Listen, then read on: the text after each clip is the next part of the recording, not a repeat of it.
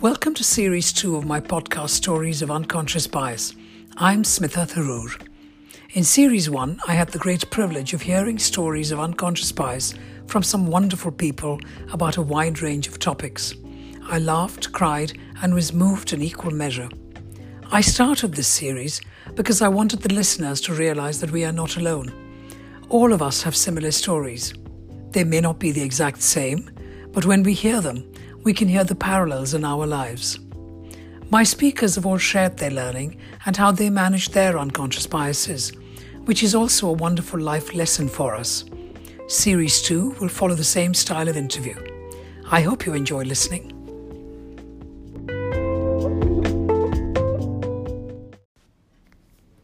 Welcome, everyone.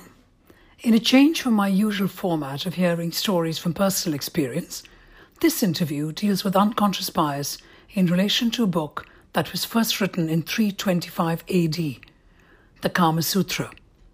And the person who shares her learning is Seema Anand. Seema Anand is a mythologist, a storyteller with a focus on women's narratives and a specialty in the erotic literatures of ancient India. Seema believes that the narrative of the Kama Sutra was deliberately silenced. This was the first text to give women a platform of equality. It was a brave book that tried to change the status of women in society. Her seminal work, The Arts of Seduction, a commentary on the metaphors and lost narratives of the Kama Sutra, is an effort to reclaim the book for its intended purpose. I'm so pleased that Seema is talking to me about stories of unconscious bias and the Kama Sutra. Welcome, Seema. Thank you, Smitha. Hi. Hi. So, unconscious bias. Before we even talk of Kama Sutra, unconscious bias, what do you understand by those words, unconscious bias? So for me, those are all the stories that actually are in our brain that we don't necessarily consciously um, articulate, but those are the stories that motivate and inform all of our actions and everything that we do and how we think. Hmm. Yeah, very succinctly put, and I completely agree with you. Absolutely. And it's there in our brain, and, and do and think. It's not just about uh, uh, thinking. Uh, it's also about how we, we show it in our actions. You're absolutely right. But I'm going to cut straight to the chase, Seema, because I know the listeners will be wanting to know far more about the research that you've done in your book and unconscious bias lessons, perhaps, that you might have learned. So, you know, you, this book came out a couple of years ago, listeners, but you were able to buy it today as well. I know that. Uh, check on Amazon. But um, The Arts of Seduction, by the way, in case you didn't hear it the first time round. So, Seema, when you were researching for the book, um, now my understanding of the Kama Sutra, and I suspect most people's understanding of the Kama Sutra, is it's a book uh, that was written thousands of years ago in India. It's an Indian book, and it teaches us about sex and about positions of sex uh, in heterosexual relationship between man and woman. And beyond that, um, I don't really much know much else. And perhaps my unconscious bias in relation to that could be that, not that I've read the Kama Sutra, but could be that maybe it's it's also fairly patriarchal, you know, this is what the men requires and needs. I'm not sure. So tell me more, please, from, from, from your perspective uh, when you started researching. Smitha, you're so right. I think everybody believes exactly what you just said, because I get people coming up to me all the time and saying, so, Uh, what's the best position in the book? And I guess the first thing, so you have uh, you have two lots of people. You have people who'll say, oh, well, um, ha, ha, ha, it's a book about positions. And then you have the others who will take the trouble to say, oh, no, it's not really a book about positions, is it? It's a book about the philosophy of life. But in actual fact, no one really knows what the book is about. And the reason for that is that these all these ancient texts were written as treatises. So they were written in uh, metaphor, they were written in verse, they were written as hymns of praise almost. And they were impossible to understand. So you never really went out and read either the Kama Sutra or the Arthashastra or um, the, the um, uh, Natya Shastra, you know, all these texts that were written to explain a particular subject. You read the commentaries on the subject to understand what they were about. And yes, when I decided to, uh, I actually came to the erotic literatures through a rather unusual path. As you mentioned, I'm a mythologist. I look at the stories of women, because I believe that the stories that we tell subconsciously define our identity. They define who we are. And I had, I realized that we never ever, you know, so if you tell stories of how um, a man comes home drunk and he beats up his wife and she's so good, she's so good, she never says anything, she's maintained the dignity of the house, then that's what you expect a good woman in inverted commas to be. And I realized that we never ever told stories of a woman's right to her own sexuality or her own body. And that's what took me down the path of looking at what are these narratives that we had silenced. And I came upon the ancient erotic literatures of India. And you know what? It was the biggest revelation that I, I cannot even begin to tell you what it felt like. So the first thing that I want to be able to um, correct, there isn't just the one Kama Sutra. It's part of a massive body of work, hmm. huge. Yeah, there's like about a few thousand texts on Kama, on love. India is literally, ancient India is literally the only culture in the world that has analyzed and categorized and customized the idea of love, because they say that every emotion that you feel is a permutation of love. Even hatred, anger, indifference, it is some kind of combat, or it's some permutation of the aspect of love, of karma. And nothing is permanent. That's one thing. The, um, but to come back to the Kama Sutra itself, which I think it's um, really important uh, for people to understand, and I've spent many years now talking about this. The first thing that I discovered was that the book is not about sex at all. I know it talks about positions. It's the tiniest part of the tiniest chapter is the bit about positions, but there was a reason for that as well, which I'll come to in a minute. The book is actually about pleasure. It's not about the act of sex. Do you know, at no point does it actually mention, it mentions positions architecturally, what, where your arms and legs should be. Doesn't talk about what you'll feel, doesn't talk about thrusting, doesn't talk about uh, seminal fluids, nothing. It just talks about the positions as architecture. The text is actually about exploring pleasure, because pleasure created a certain level of arousal, and that arousal created the most uh, amount of metabolism in your body. The highest level of energies in your body come from sexual arousal. And that was the point of this, because at no other point do you have that much energy inside your body as when you go through sexual arousal. So the idea was that pleasure was extremely important. Then I discovered, which was even more exciting, because I know that whenever I get invited for a talk to do this on a public uh, platform, all the talks that get uh, that are about politics or about economy or about finance are always considered more important. This is like the soft subject. In ancient times, they believed that it was success in karma that would make you successful in every other part of your life. Whether you were a warrior, whether you were in business, whether you were in politics, it didn't matter what, it all depended on your success in karma. And when I said that there were thousands of these books, every king who came to the throne ever would have a version of the Kama Sutra written. So that um, people, so, and the reason that there were different versions of the Kama Sutra written, why it was actually commissioned by the king, was because they believed that if a couple could share really, truly, mutually pleasurable intimacy, it meant that the relationship would be stable. If the relationship was stable, society would be stable. If society was stable, the kingdom would be stable. And this is just such basic, obvious information that humanity should understand and know about relationships and about the connection between two people and about just being happy with each other. I mean, I'm I'm I'm I'm completely uh, uh, enthralled by by your story, and I'm waiting to hear more. But I just wanted to briefly respond to what you've just said, uh, which is which is essentially a. And firstly, just to, to remind the listeners, the word karma means love, uh, and sutra means book, and therefore it is a book of love. It is about, and the fact is not about sex, and it's not about positions, and it's far more about the pleasure and why. That's what I'm finding very interesting. And this is when we're talking about unconscious bias and we are looking at books or we're looking at texts or we're even looking at society at large, people may not understand or recognize the connection between the happiness between one family impacting on the rest of society, and then the growth of the rest of society as a result, which is which is uh, brilliant. I mean, it's so obvious.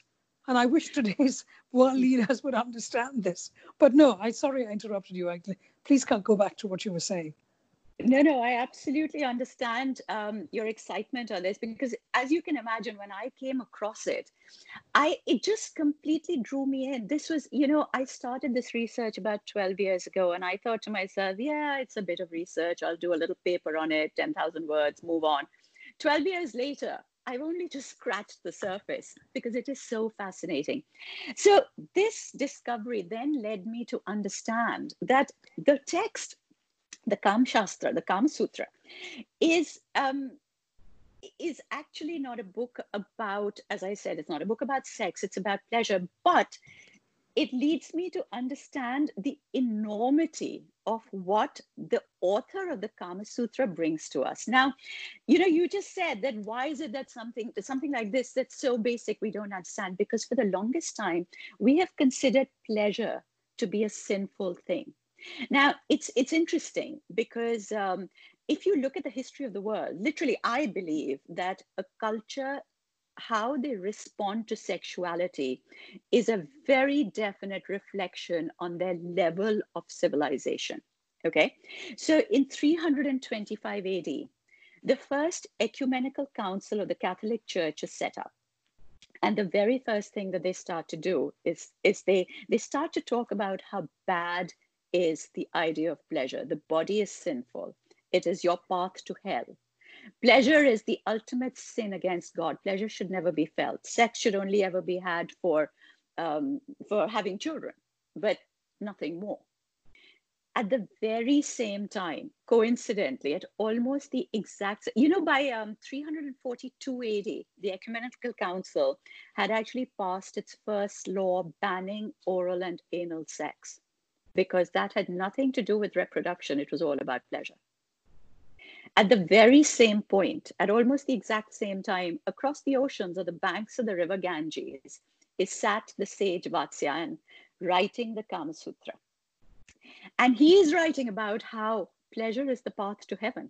This is the way that you will achieve God. It is the path to moksha.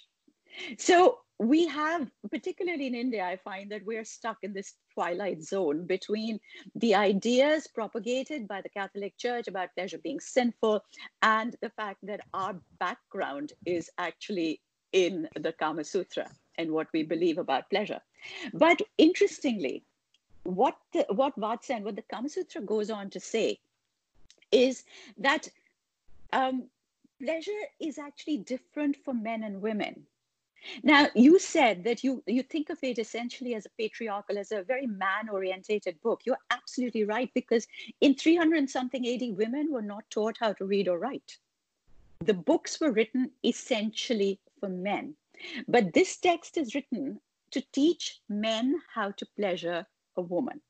However, can I, different. Can I ask her one question before you answer this? Yeah. I just want one clarity. So three hundred twenty something A D, when the ecumen- ecumenical church was talking about pleasure being sinful and so on, is that the same time that the Kama Sutra was written?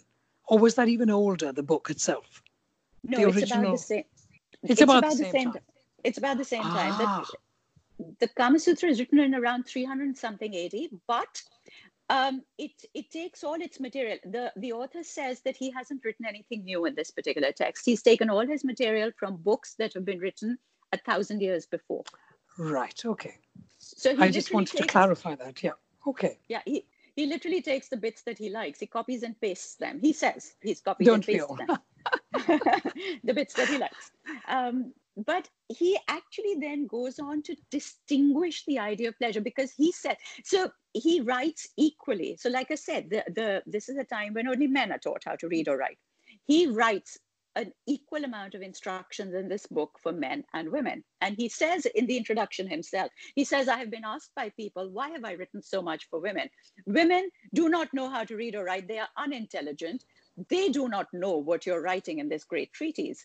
And he says that he responds by saying that women, however, have an automatic understanding of the subject. So they will understand it from within. Men need to be taught, hence the instructions have to be given to them. And so he includes instructions for both, which I just think is amazing. Um, he then goes on to say that men and women have very different forms of pleasure. Till then, it had been held across all ancient societies that a woman did not have an independent source of pleasure, that her pleasure depended on the pleasure of a man.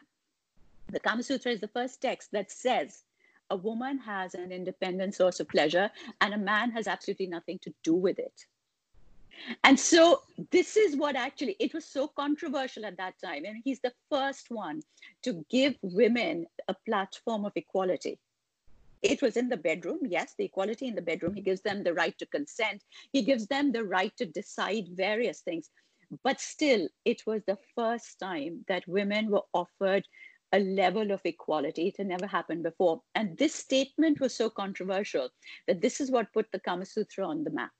Not because it was the first or the only book written on positions. And I think that the moment we understand what is the ethos of this book, we, it just changes the way that we think about things. Because also, when you go further into it, the idea of pleasure, when you start looking at what pleasure actually means, um, that pleasure, even today, if I mention the word pleasure, most people think that I'm talking about, it's a euphemism for sex. The Kama Sutra takes a great deal of trouble to tell you that it, it is not about sex. Pleasure is a whole different thing. Sex is just the tiny, the act of sex is the tiniest part of this whole thing. And then he goes on to say, he says, you know, um, pleasure is what arouses your metabolism. It arouses your sexual energy. That's what you need to harness. It goes on also, very, very, um, I mean, he's amazingly perceptive. He says men have a much quicker form of pleasure. Their pleasure arises in the lower part of their body, around their genitals, and it goes upwards. It's like fire. It travels upwards to their brain. And like fire, it's very quick to ignite, very quick to douse down. A woman's pleasure is like water. It starts at the head and flows downwards. And like water, it takes forever to come to the boil, and equally, it takes forever ever to cool down. How wonderful. Wonderful analogy. Thank you for that. But I mean, clearly, uh, uh, you know, it's certainly obvious to me, and I'm sure to the listeners, that the reason why you researched the Kama Sutra and then subsequently wrote your book is because you are a feminist. Um, you believe in gender equality, and you wanted, you wanted us readers to understand, and listeners in this instance, to understand that it's so much more about A, a, a patriarchal book and sex and positions and so on.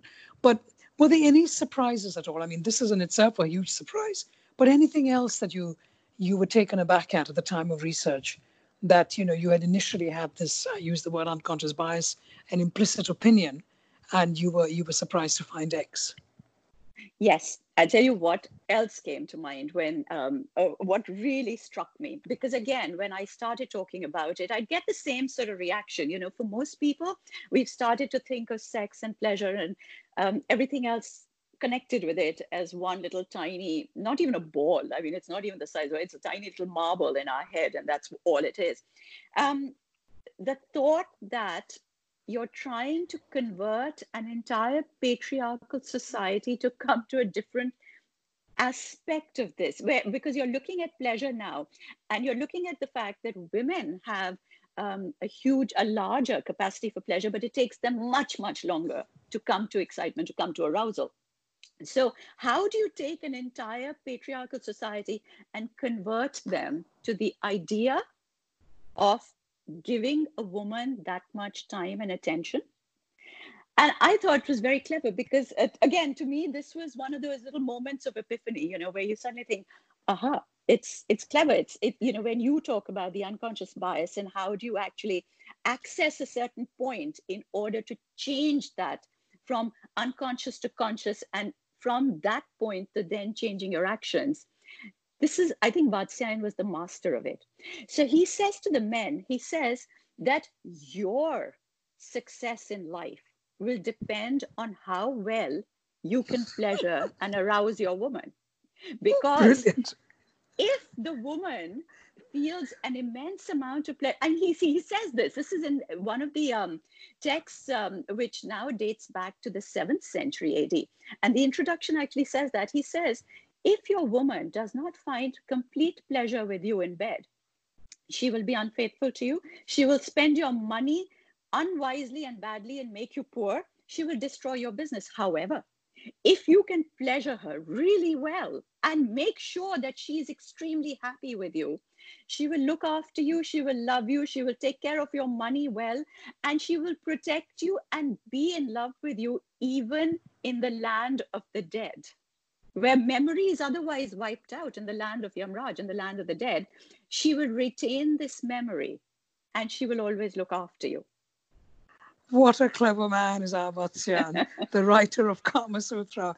What a, because at the end of the day, how, you know, the point of unconscious bias and how do we make our unconscious into conscious? You've got to motivate you. You firstly got to reflect. You've got to understand that maybe you have an instinctive reaction about, uh, I'm talking about sex specifically now in this context, uh, as a man, and therefore this is what you want.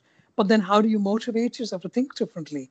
And along comes Vatsyayan to help these gentlemen to think differently. Okay, so the other thing that you have to remember is the moment you talk about pleasure and the moment you take away that, that silly little idea that we've been fed, that pleasure is just about the act of sex, so there's so much else that goes into the thought of pleasure.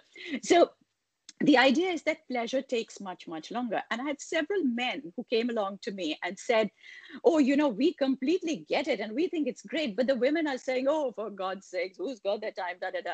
Um, how do we change their minds? And I said to them, I said, you know, guys, it is possible to do it, but it's going to take time and patience. It's not just going to happen overnight just because you want it. Like, you can't just go up to a woman after so many years and say, well, you know what? You need to start thinking like this. I said, you have to bring them around to the thought very, very gradually.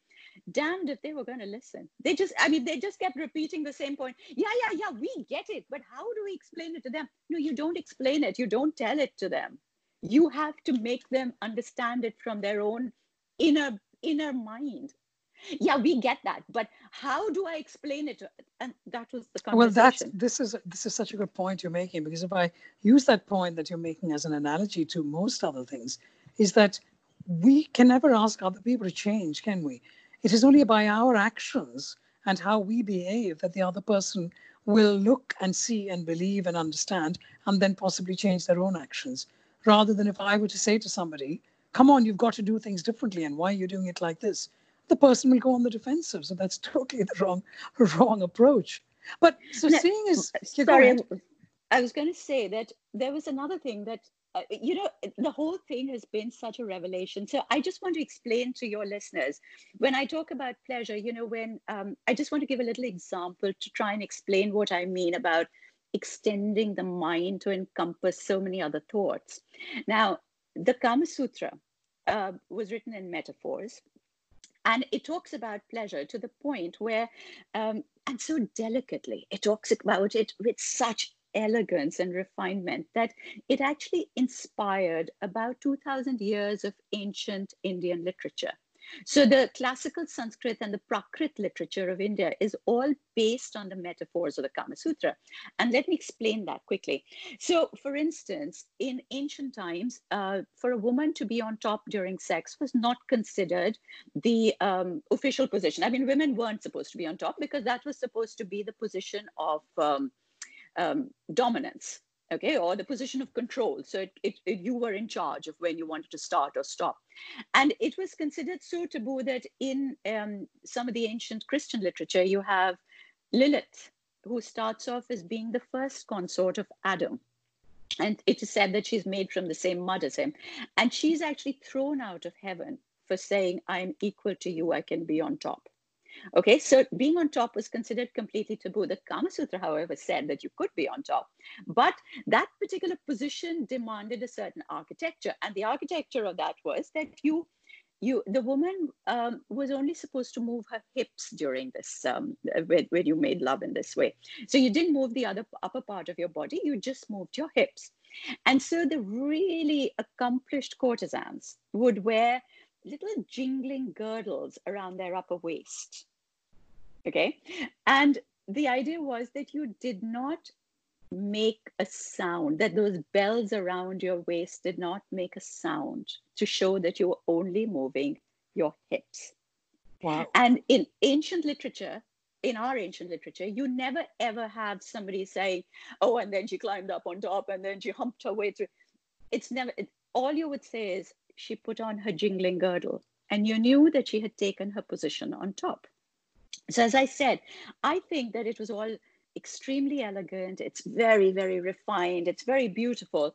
And in keeping with the idea of a woman's pleasure, everything is sort of, it takes its time. There's no, there's nothing in there about rushing it, getting to the next point. It's all about using your mental and physical and emotional energies to take you to a particular point. There was no, there was nothing about rushing it, because if it wasn't going to be mutually pleasurable, there was no point in having sex at all, according to the, the text. Now, I'll tell you one amazing thing that I have discovered. When I talk about the Kama Sutra, and I talk about the, um, the idea of pleasure, and the idea of time, and the idea of elegance, and refinement, and all the rest of those lovely things, do you know, I find that my Western audiences find it far harder to comprehend than the Indian audiences. Hmm. Yeah, you know how we believe that the West is sexually um, more, um, what is the word I'm looking for? Uh, they've kind of reached a different point now where... They're liberal, I, I, they're open, they're accepting, yeah, uh, a lot of which you do not find in India when you are in India. Uh, today, right. In my opinion. So that's interesting. Go ahead. So interestingly, you're absolutely right. So they're more emancipated, they're more liberated, they're more liberal in their thinking, they're more accepting in their idea of um, um, sexuality and the body and pleasure. And yet, something in our ancient D N A kicks in when we talk about pleasure, and we are far more capable of understanding it and understanding the beauty behind it. So I think, quite honestly, Smitha, that if we could bring it back, I think that we could change Indian thought so much, because the only thing lacking at the moment is the knowledge. They, they just don't know that this exists. This is a silenced narrative. That's that's extremely powerful, Seema, and I'm uh, I'm trying to get my head around that. But um, I mean, I'm not going to talk politics. I won't go down that path, however no, no, no. it is. But it, it would be wonderful if we were able to change the, the psyche of the average Indian uh, to think differently, to be less patriarchal, to be more liberal, and to, and to recognize what this amazing book has done. Uh, and of course, what you said much earlier on about the fact that if two people are happy, then the family is happy, then the society is happy, and then, of course, the kingdom, uh, the kingdom as you so well put. Yeah, is stable, uh, which is what we all want all over the world. So really, we should be studying the Kama Sutra for national security. There we go. um, have there been any surprises regarding unconscious bias that you might have noticed or recognized along the way? But I tell you the other thing that I discovered. Um, I get a lot of people writing in and saying, what about, um, what does it say about homosexuality? And again, I find myself saying that the book talks about pleasure. It talks about how a woman receives pleasure. It talks about how a man receives pleasure. So even though the book, the, the Kama Sutra does talk about relationships in heterosexual terms, the the uh, it's it's a binary kind of relationship that talks about. Um, it's heteronormative, but it's. It's not saying that a woman can only receive pleasure if a man does this to her. So I think that the idea was that it broke it down to the unit of pleasure rather than into men or women. And I think that's the next thing that I would like to actually be able to bring to the understanding of the common person, is that we are not here talking about whether it's only something that you can feel good about is if you're if you are in a heteronormative relationship. It, it, hmm. it, like I said, it's, it actually takes away from the sexual act. It takes away and puts it into the realm of pleasure, which again, it changes everything. You know, you were talking about positions, the famous positions. And so the positions were created to actually bring the sizes of the sexual organs to match. So if the man was too small and the woman was too big, then the position suggested would for her would be where she would lie on her side, her thighs would be placed together. So it would actually decrease her size a little bit. That's amazing. And they've already yes. given you all this advice in three twenty-five A D or thereabouts.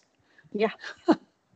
So that is the reason for the positions. But because the rest of it is written in metaphor and it's difficult to understand because nobody's in the Kama Sutra, they don't explain to you that if you use this particular perfume over here, what will happen? It just says this perfume is used, or it just says um, this particular bit of jewelry is put on. You have no idea what it means. The only thing that you could actually decipher was the architecture of the position. So that's the only thing that we, we've come forward we with because that's about, the only thing that we, yeah.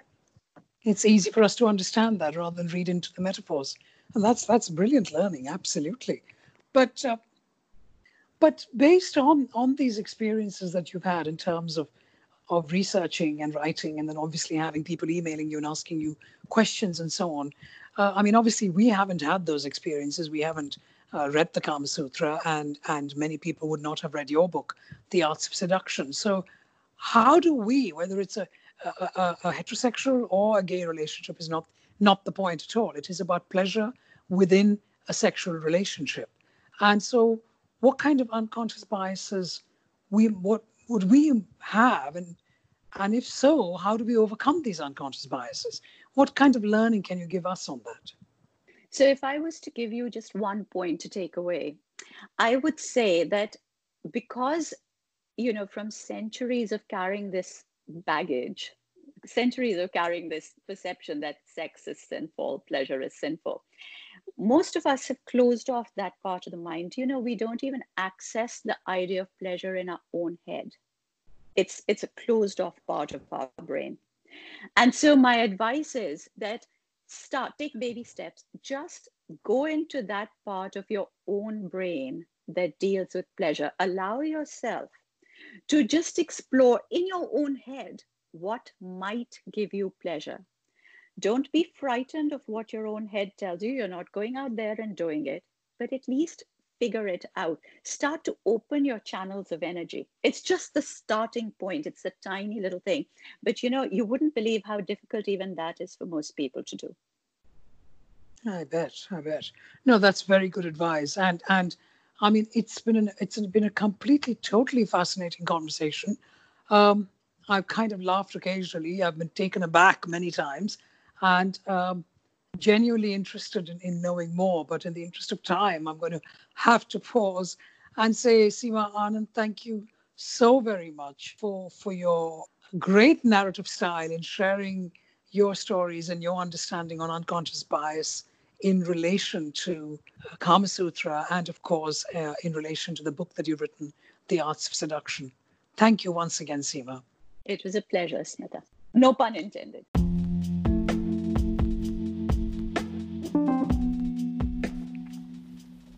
Thank you for listening to my podcast, Stories of Unconscious Bias. If you enjoyed hearing this episode, do tune in every Saturday for a new interview. And if you could share, leave a review and rating, that would be hugely appreciated. You can find me on Instagram and Twitter at Smitha Tharoor, and feel free to suggest new guests. Until next week.